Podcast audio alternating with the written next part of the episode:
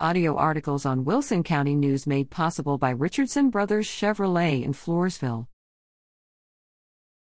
Tomato Girl's touching tribute to her grandmother. Just when I think that I don't have anything else to write about, I come across something that I had tucked away in a drawer. This had touched my heart, so I had saved it. Now I want to share it with you. My grandma is very kind, she tells me she loves me and asks me if I need anything. When I was a baby, she always sang to me.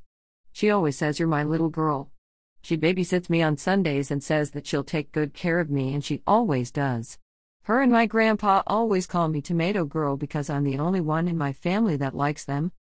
This sweet story was written by my granddaughter, Lori Flores, a then third grader, back on April 20, 2009.